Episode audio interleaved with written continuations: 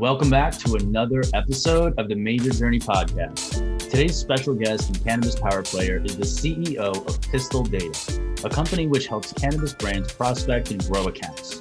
He has built data science teams at the New York Times, Google, and Twitter, where he was VP of Market Insight.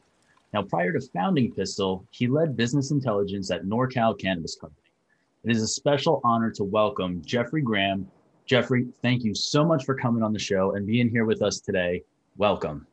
Thank you very much. Thanks for having me. Absolutely. Um, so Jeff, before we before we kind of dive into everything, I would love to take the story way back to where everything began. And so for those who aren't too familiar with you and your work, can you share with us where your career started and kind of how it evolved to to where you are today as the CEO of Pistil Data? Sure. Yeah. Um, so I graduated from college with a communications degree uh, and uh, went to live in Greece to basically bum around and play guitar in bars, uh, which was wonderful. Um, but during that time, um, I started reading about the internet in the newspaper and uh, got really excited about the opportunity that the internet was obviously going to provide in terms of connectivity around the world and as an industry. And uh, I could just kind of see it. This was the mid 90s. Mm. So I moved to New York City and uh, got a master's degree in.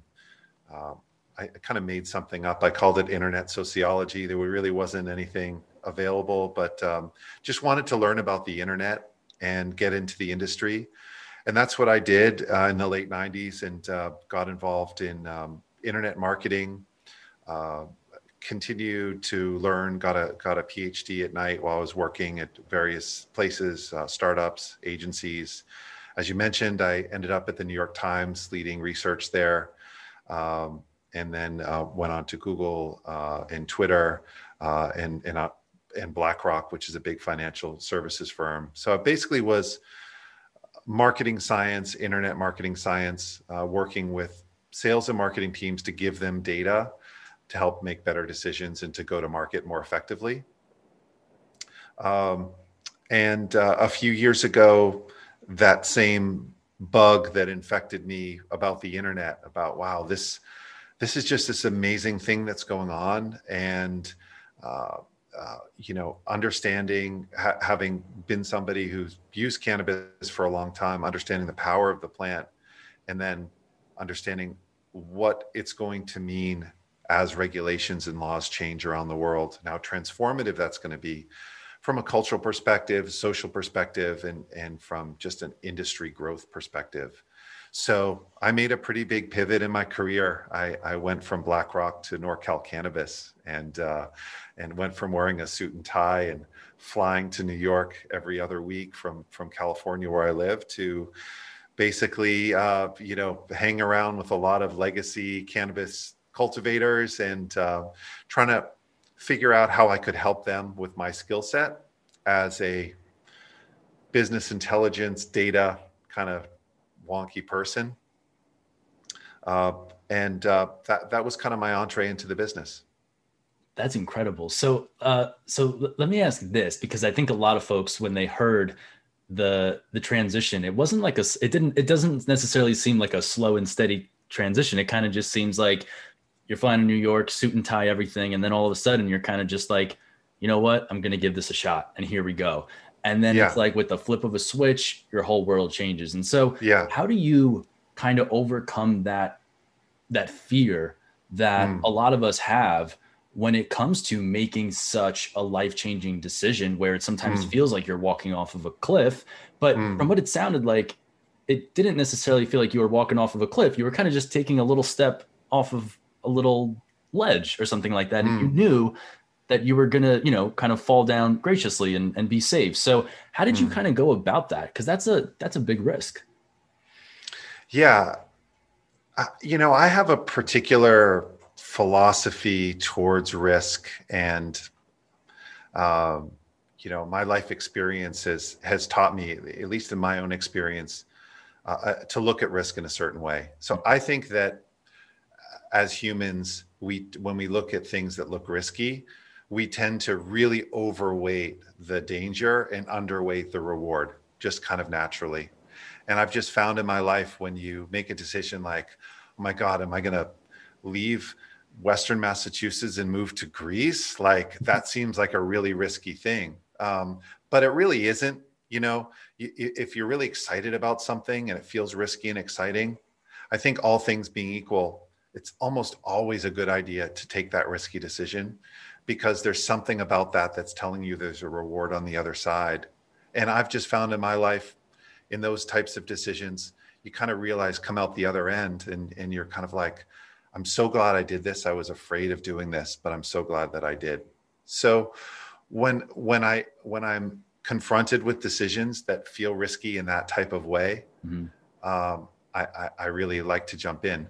I also, and we could talk about risk for a while because I do think a lot about it. I also think that in someone's career, you know, uh, uh, I, I, I, had a formative experience. My dad uh, was laid off in, in the early 90s, um, as a lot of people were during kind of a recessionary period, and saw somebody who worked for a long time in an industry, you know, be cut loose. Mm-hmm. And I think that imp- imprinted upon me this idea that you know the security is not in belonging to an organization. The security is what you know what you can do and the enthusiasm you can bring to the world.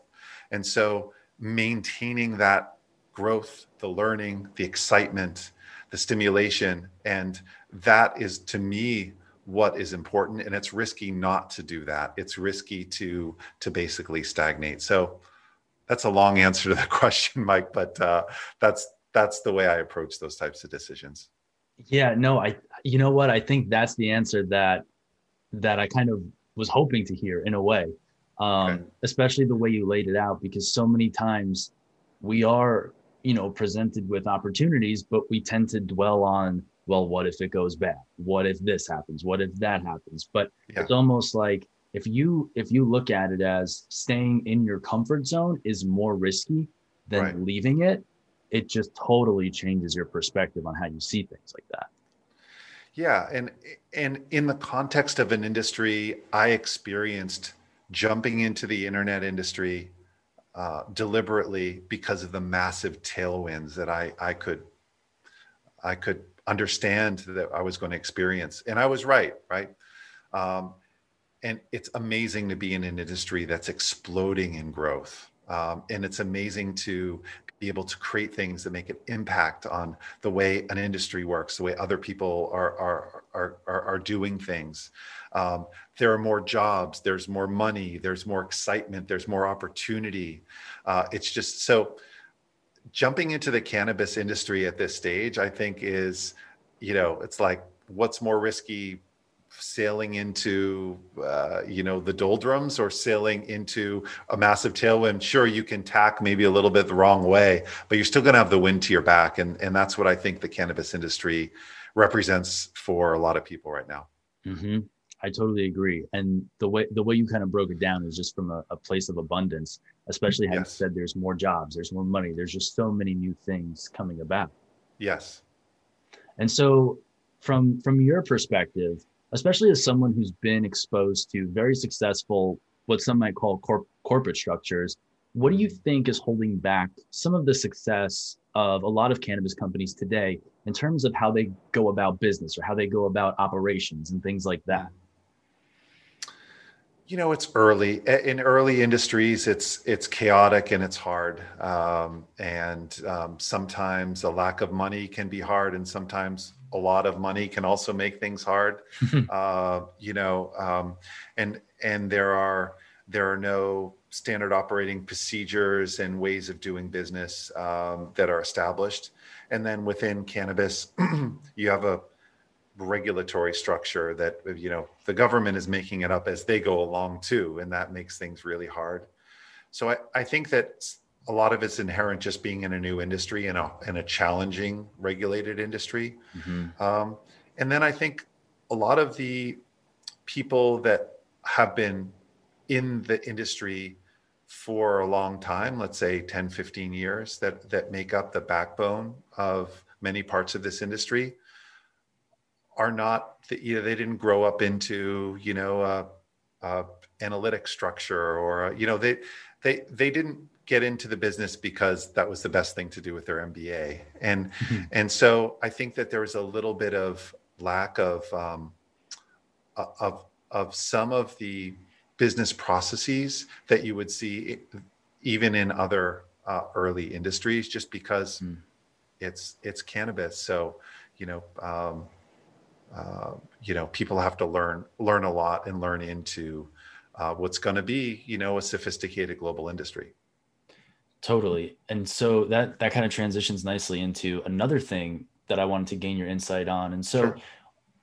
what would you say that working for companies like the new york times google and twitter where have what, what kind of advantages do you find yourself um, having developed by working for for companies that have such a good long track record and then now coming in you know as an entrepreneur on your own into an industry that's very nascent and hasn't necessarily you know developed the ability to stand up on its own too and, and walk around yet like we're still kind of in that crawling stage so mm-hmm. what kind of what kind of a competitive advantage do you think you know someone like yourself has coming from uh from from companies like that and crossing over into yeah. cannabis I think in building Pistil, the experience in working at these companies allows me to see a couple of things. One is to see, um, to understand what the stages of the development are of a company. So mm-hmm. I know what the next stage ought to look like and the stage after that ought to look like. Um, and then I also think uh, that I understand some of the better ways to do things. Um, because I've seen them done before. Mm-hmm. Um, and so I think it just helps uh, helps me as a leader to have perspective on where we are as a team of, you know, three people, then six people, then eight people, then 15 people, um, what we need to do, what practices we need to implement, and kind of how how things evolve and what they should look like. It, um, you know, what what good looks like. Um, and I've also been involved in startups, so I've kind of been been through that journey. So I, I think that's that's kind of the main thing. Um, just best practices, um, having experienced some of those larger corporations. Very cool. And so with Pistil specifically, how you know how, how do you see Pistil plugging into the cannabis industry today and also beyond? Um, and how can other businesses and brands benefit from the tools and resources that you and your team are developing and continue to develop, to develop and, and innovate on? When I was at NorCal Cannabis uh, in charge of business intelligence, uh, what really struck me was that for such a important, dynamic, and large industry and growing industry, that there wasn't a lot of quality data to make the decisions that we needed to make at NorCal Cannabis, mm-hmm. particularly data that would help us make day to day decisions, um, operational decisions. And so, having worked in media and finance and packaged goods where people are making decisions with data all the time, as a person who comes in with that mindset, it's hard when you're trying to help people make decisions with data, but you can't find that data.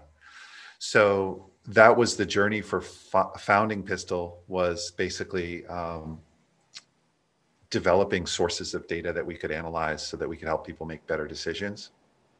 Right now, we're focused on California, and we're helping sales teams prospect and manage their accounts. So, if you're a sales rep in California, uh, every day you have to make decisions about who who you're going to call and what you're going to say to those retailers that you're trying to get a product onto their shelves.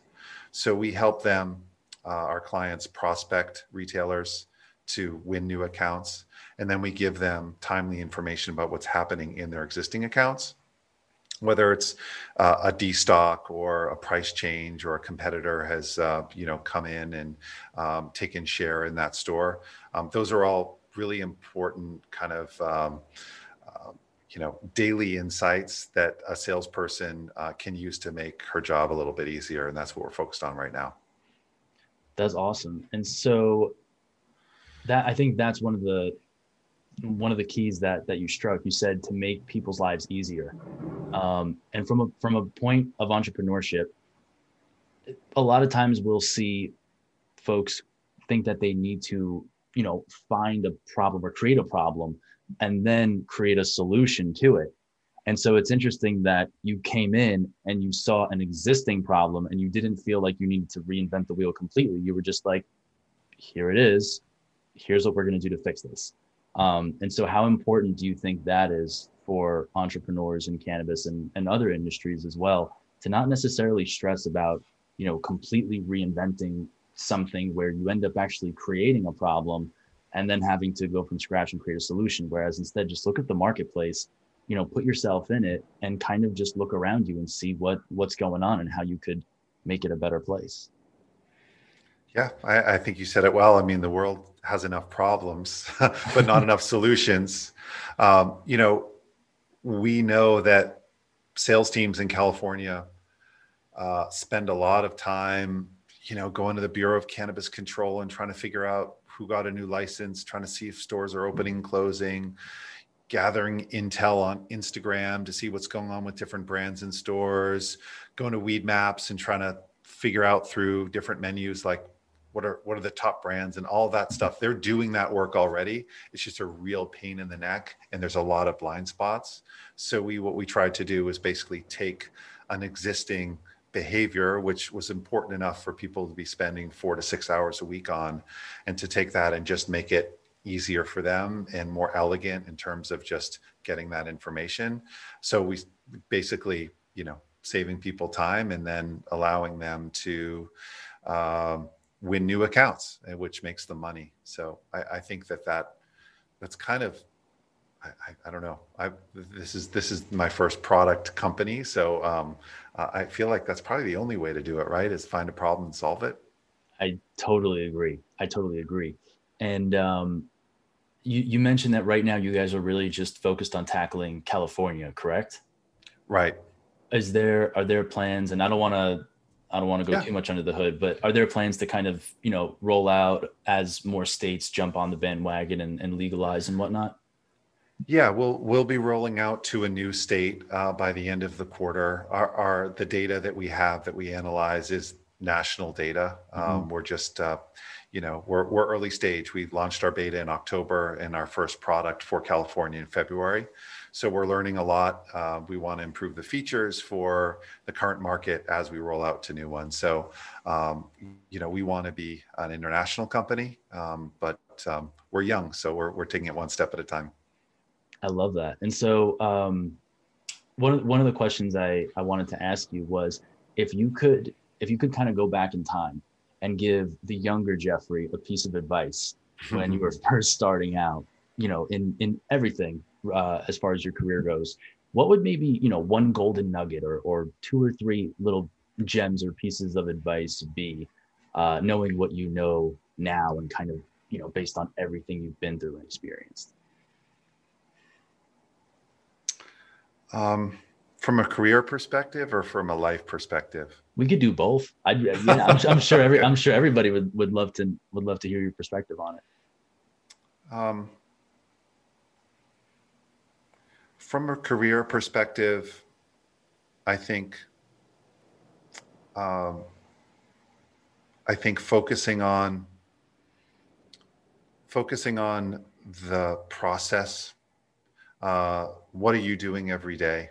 Mm. Um, how are you growing? How are you learning? How are you getting better? I think that um, it's like learning a musical instrument or learning how to play a play golf or something. It's about practice and focus uh, and um, you know sustained energy over a long period of time. Um, so I think that that's that's really um, the way to the to see it as a craft, I guess. Um, uh, so I, am not sure if I looked at it that way, you know, but I, I think that that's a very um, soothing way to look at things, to break things up into, you know, just what am I doing today and, and how I'm moving forward. Um, from a life perspective, I'd probably take better care of my knees. I think I would iced, iced my knees a little bit more often. Um, but uh, you know, I, I, it, it's it's a hard question to ask because to answer because I, I, don't think that way. I like where I'm at, and I don't know what I could change, and um, you know, I, I, don't know what I would tell me except uh, you know, uh, you'll you, everything will be okay. Yeah, no, I've I've heard a lot of folks say that, and and to couple that with with your response about the process and just kind of focusing on the day in and day out, I saw yeah. something interesting online uh, recently, and it was a lot of folks tend to you know keep that keep that eye on the prize, right, or, or keep focusing on that light at the end of the tunnel which is good. But yeah. I think also to your point, which is super important, is you know keep an eye on what you're doing every day right? Mm-hmm. Like, what are your processes like? How do you get going in the morning? How do you execute? How do you communicate with your teams? Um, I think that's so important. And I think just to like fine tuning and being 1% better tomorrow than you were today. Um, I think that's so important. And I've, I've been seeing a little bit more of that from from folks and so to to hear you bring that up mm. is really interesting that you that you shed some light on that yeah and and you have to enjoy every step of the way because eh, because you only get one time around. So the light there there's only one light at the end of the tunnel and it's all tunnel. So so you might as well enjoy the tunnel because otherwise you know what's the point? Um, so um, uh, uh um, and and following that uh, the the joy. And you know people the joy of discovery or the joy of building something or the joy of getting better at something or the joy of of working with wonderful people wherever you find that joy i think that that you have to allow that to feed you mm-hmm. and so like for example a lot of a lot of entrepreneurs and a lot of people who are building businesses they tend to just get you know kind of worn out after a little bit of time because it's just it's so taxing uh, mentally just to be able to constantly keep going, keep going.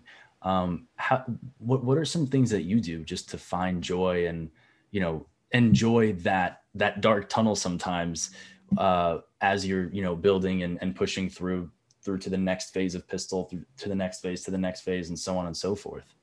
Yeah, I I think having perspective is important. It uh, you know, taking I can take advantage of my relatively advanced age in life to have perspective on things that go wrong or go sideways or go haywire. So, not taking things too hard and not over rotating or overreacting, I think, is important.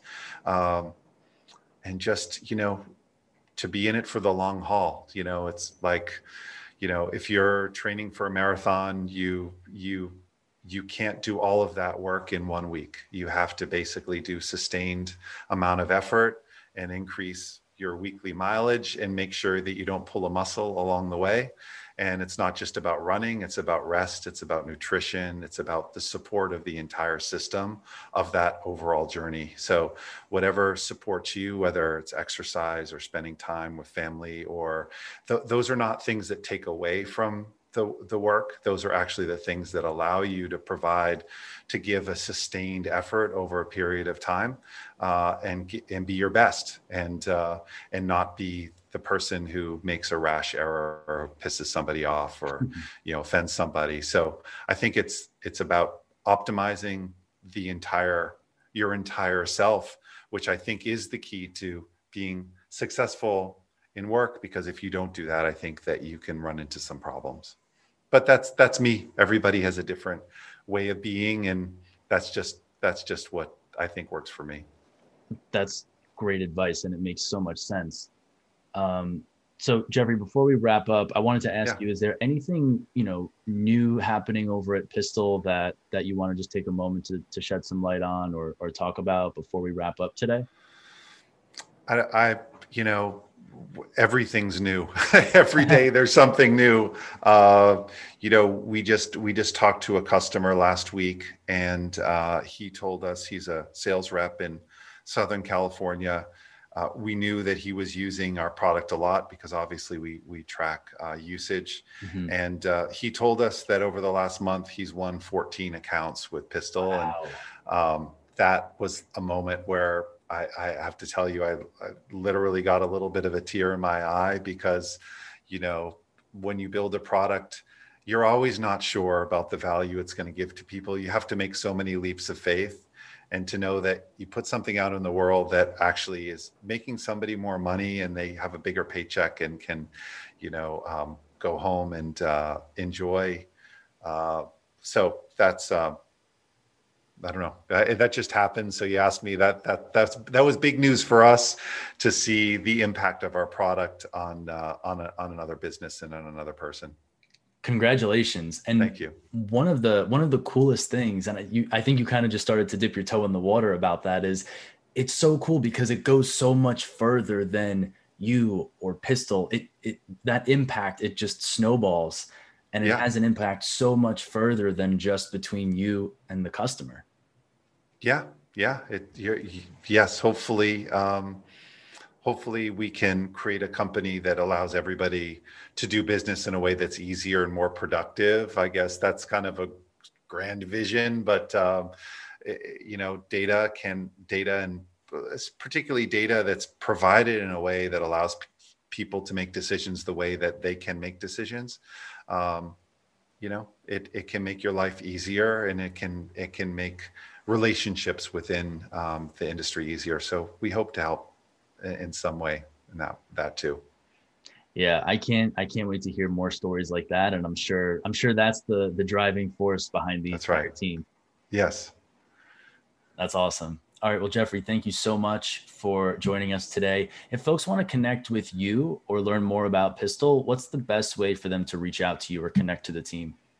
Sure. Well, I'm um, active on LinkedIn, so people can find me, Jeffrey Graham, uh, Pistil Data at LinkedIn. We spell Pistil P I S T I L, uh, like the the part of the flower, and um, our website is Pistil Data, P I S T I L data.com. Awesome. All right, folks, you heard it straight from the source of top cannabis data. And so, Jeffrey, thank you so much for joining us today. We really, really appreciate it. Um, we cannot wait to hear more about client and customer stories like that moving forward in the future. And folks, definitely connect with Jeffrey on LinkedIn because the content and insight that he's providing on a daily basis um, you probably can't get it through a Google search. So I highly, highly encourage you guys to connect with him. And until the next episode, we will see you. Thanks for listening to today's show. To check out more great cannabis podcasts, go to podconnects.com. Here's a preview of one of our other shows. 99.9% of our DNA is identical. It's a 0.1% that truly makes us different and unique. And that's what the show is about. Find out that 0.1% about your favorite guests. Find out what music they like, their first cannabis experience, and even what their room looked like growing up. But more importantly, or as important, their journey. Learn what makes them unique on Everything is Personal.